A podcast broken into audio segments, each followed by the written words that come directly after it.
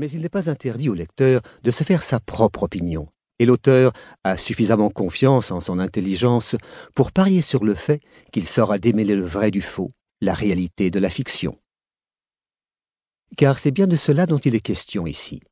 Dans le jeu de masques qu'est devenu de nos jours ce qu'on appelle la réalité, qui se confond de plus en plus avec ce qu'on nomme le virtuel, il est hasardeux d'établir une ligne de partage franche entre information et propagande, réel et illusion, documentaire et fiction.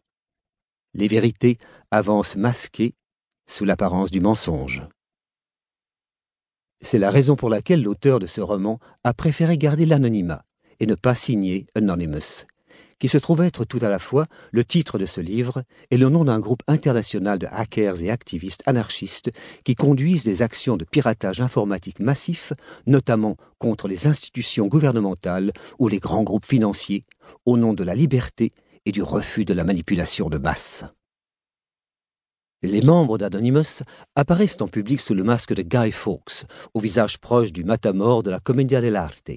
Guy Fawkes a réellement existé.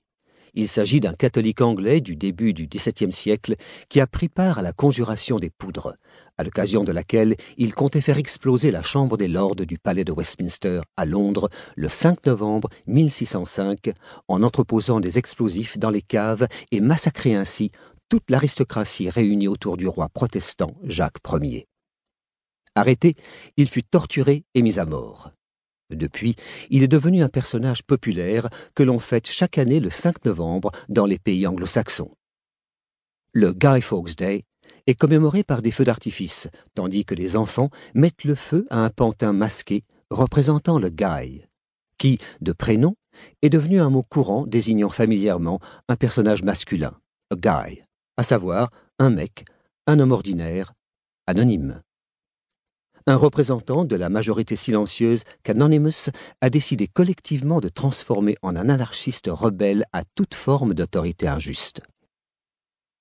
Ce roman, par définition fictif, dans lequel des perles de vérité ont pu être semées, retrace donc l'histoire, vraie, fausse, c'est à chacun d'en juger, d'Anonymous entre le 5 novembre 1605 et le 5 novembre 2020, à savoir plus de quatre siècles de conspiration quatre siècles de lutte entre le pouvoir et les servitudes qu'il impose, et les anonymes et la liberté qu'ils défendent.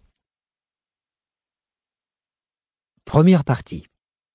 Souviens-toi du 5 novembre. Remember the 5th of November. Remember, remember the 5th of November. Souviens-toi, souviens-toi du 5 novembre. Remember, John Lennon and Plastic Ono Band. Remember, 1970. Chapitre 1 A. Un bunker quelque part loin de tout. Veille du 5 novembre 2020. A observait le monde à travers les fenêtres de ses écrans géants. Il lui suffisait de pianoter sur le clavier disposé devant lui pour être immédiatement connecté à l'une des webcams situées dans chaque endroit stratégique de la planète. Washington, Londres, Paris, Moscou. Sans bouger de son fauteuil, il voyageait à sa guise, où et quand il le décidait. Il avait résolu le vieux rêve de l'ubiquité qui depuis toujours hantait ceux qui aspiraient à devenir maîtres de l'univers. Il était partout à la fois, il voyait tout, il savait tout, il était l'œil fixé sur la création. Une création dont il n'était pas le démiurge, mais dont il avait pris le contrôle. Sa puissance, en effet, ne se limitait pas à une vision universelle. Il avait acquis une maîtrise complète des différents rouages qui gouvernaient le monde. Il pouvait les commander à distance, tout comme il pouvait influencer, manipuler, contraindre ou asservir qui il voulait, du vulgaire Pékin à l'homme d'État le plus influent. Il détenait le pouvoir suprême, et personne ne le savait. Là résidait sa force. Il était le maître du jeu, dont nul ne soupçonnait l'existence. Il était un parfait anonyme. Sa seule identité se résumait à cette lettre, A, dont il s'était affublé. La première lettre de l'alphabet qui pouvait tout aussi bien être la dernière. L'alpha et l'oméga. A comme anonyme. A comme Avengers. A comme anarchie. A comme apocalypse. Il était seul, et pourtant il était légion. Une armée innombrable se trouvait à son service. Une armée formée non de militaires, mais de simples civils sans matricule, ayant à leur disposition non des canons, mais des ordinateurs. Leur champ de bataille était Internet, la toile virtuelle emmaillotant la Terre, bravant les frontières, les lois et les gouvernements. Cette armée avait un nom, Anonymous, une armée de Londres composée de geeks, hackers, pirates informatiques et bidouilleurs de PC en tout genre qui ne supportaient pas la mainmise que les puissants exerçaient sur les masses. Pour eux, l'invention d'Internet était l'équivalent de la découverte de l'Amérique par Christophe Colomb.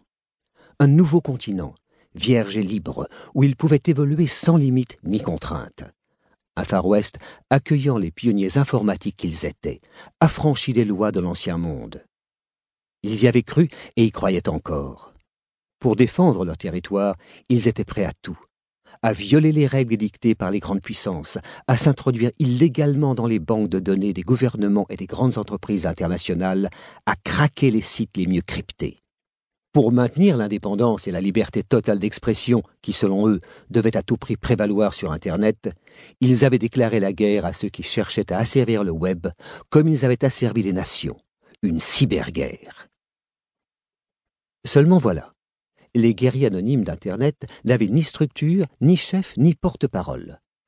Leur aversion du pouvoir les empêchait par nature d'incarner à leur tour un pouvoir quel qu'il fût. Chacun faisait ce qu'il voulait, au risque de contredire les actions des autres. Il n'y avait pas d'autre ligne de conduite que celle de l'absolue liberté. Anonymous était un corps sans tête, ou plutôt un corps doté de millions de têtes ne parvenant à s'unir qu'à l'occasion de luttes bien définies, guidées par un objectif commun. À terme, à cause de cette absence d'organisation, Anonymous ne pouvait que se dissoudre ou être récupéré par ceux-là même auxquels ses membres s'opposaient. C'est là que A était intervenu. A avait fédéré en secret le mouvement Anonymous. Il en avait pris le contrôle sans que personne ne s'en aperçoive il était devenu le chef suprême et inconnu de l'armée des ombres. Il s'était substitué à la conscience collective de ces idéalistes pour imposer sa propre volonté. Il avait sauvé Anonymous de l'utopie où ce mouvement s'enlisait pour le placer sur le terrain des rapports de force. Il résumait à lui seul ces millions d'inconnus qui se cachaient derrière leurs ordinateurs. A comme Anonymous. A savait que la déontologie d'Anonymous interdisait que l'on se mette en avant, que l'on utilise le collectif d'Anonymous pour se faire mousser. La règle de base des anonymes était une humilité absolue, une condamnation de l'autopromotion, que le collectif appelait par dérision leaderfag. Anonymous n'était pas un individu, ni même un rassemblement d'individus. Anonymous était une idée. C'est pour cela qu'il était indestructible. Les idées étaient libres. On ne pouvait ni les torturer, ni les mettre en prison, ni les tuer. A savait tout cela. Mais il s'en fichait. Il était plus doué que les autres et voulait que ça lui serve à quelque chose. Et puis, à y réfléchir, que serait devenu Anonymous sans le masque de Guy Fawkes? Ce n'était pas du culte de la personnalité, ça? A n'était pas dupe. Ce qui motivait les gens et les poussait à adhérer à une cause, ce n'étaient pas tant les idées qu'elles défendaient que le charisme des chefs qui leur donnait leur voix. Les héros, et même les super-héros, comme dans les comics et les films. Superman, Batman, Spider-Man. Des héros anonymes dont le masque devenait l'incarnation même de leur pouvoir et de leur magnétisme, comme Guy Fawkes. A était un anonyme, mais il se considérait avant tout comme un super-héros. En tout cas, il le serait devenu après son coup d'éclat. Cette prise de pouvoir sur le collectif d'Anonymous avait été un jeu d'enfant. Il lui avait suffi de hacker les hackers, pirater les pirates, détourner à son propre profit les milliards d'informations qui circulaient sur le web chaque jour, à chaque minute et chaque seconde. Il lui avait suffi d'être en avance sur tous les autres, d'être le meilleur. Depuis, il commandait à distance les internautes qui relayaient docilement les actions et les messages qu'il croyait provenir de la nébuleuse informe d'Anonymous, qui, en réalité, émanait de la seule initiative de A. Il y avait même un nom pour désigner ses complices malgré eux les cyber-zombies.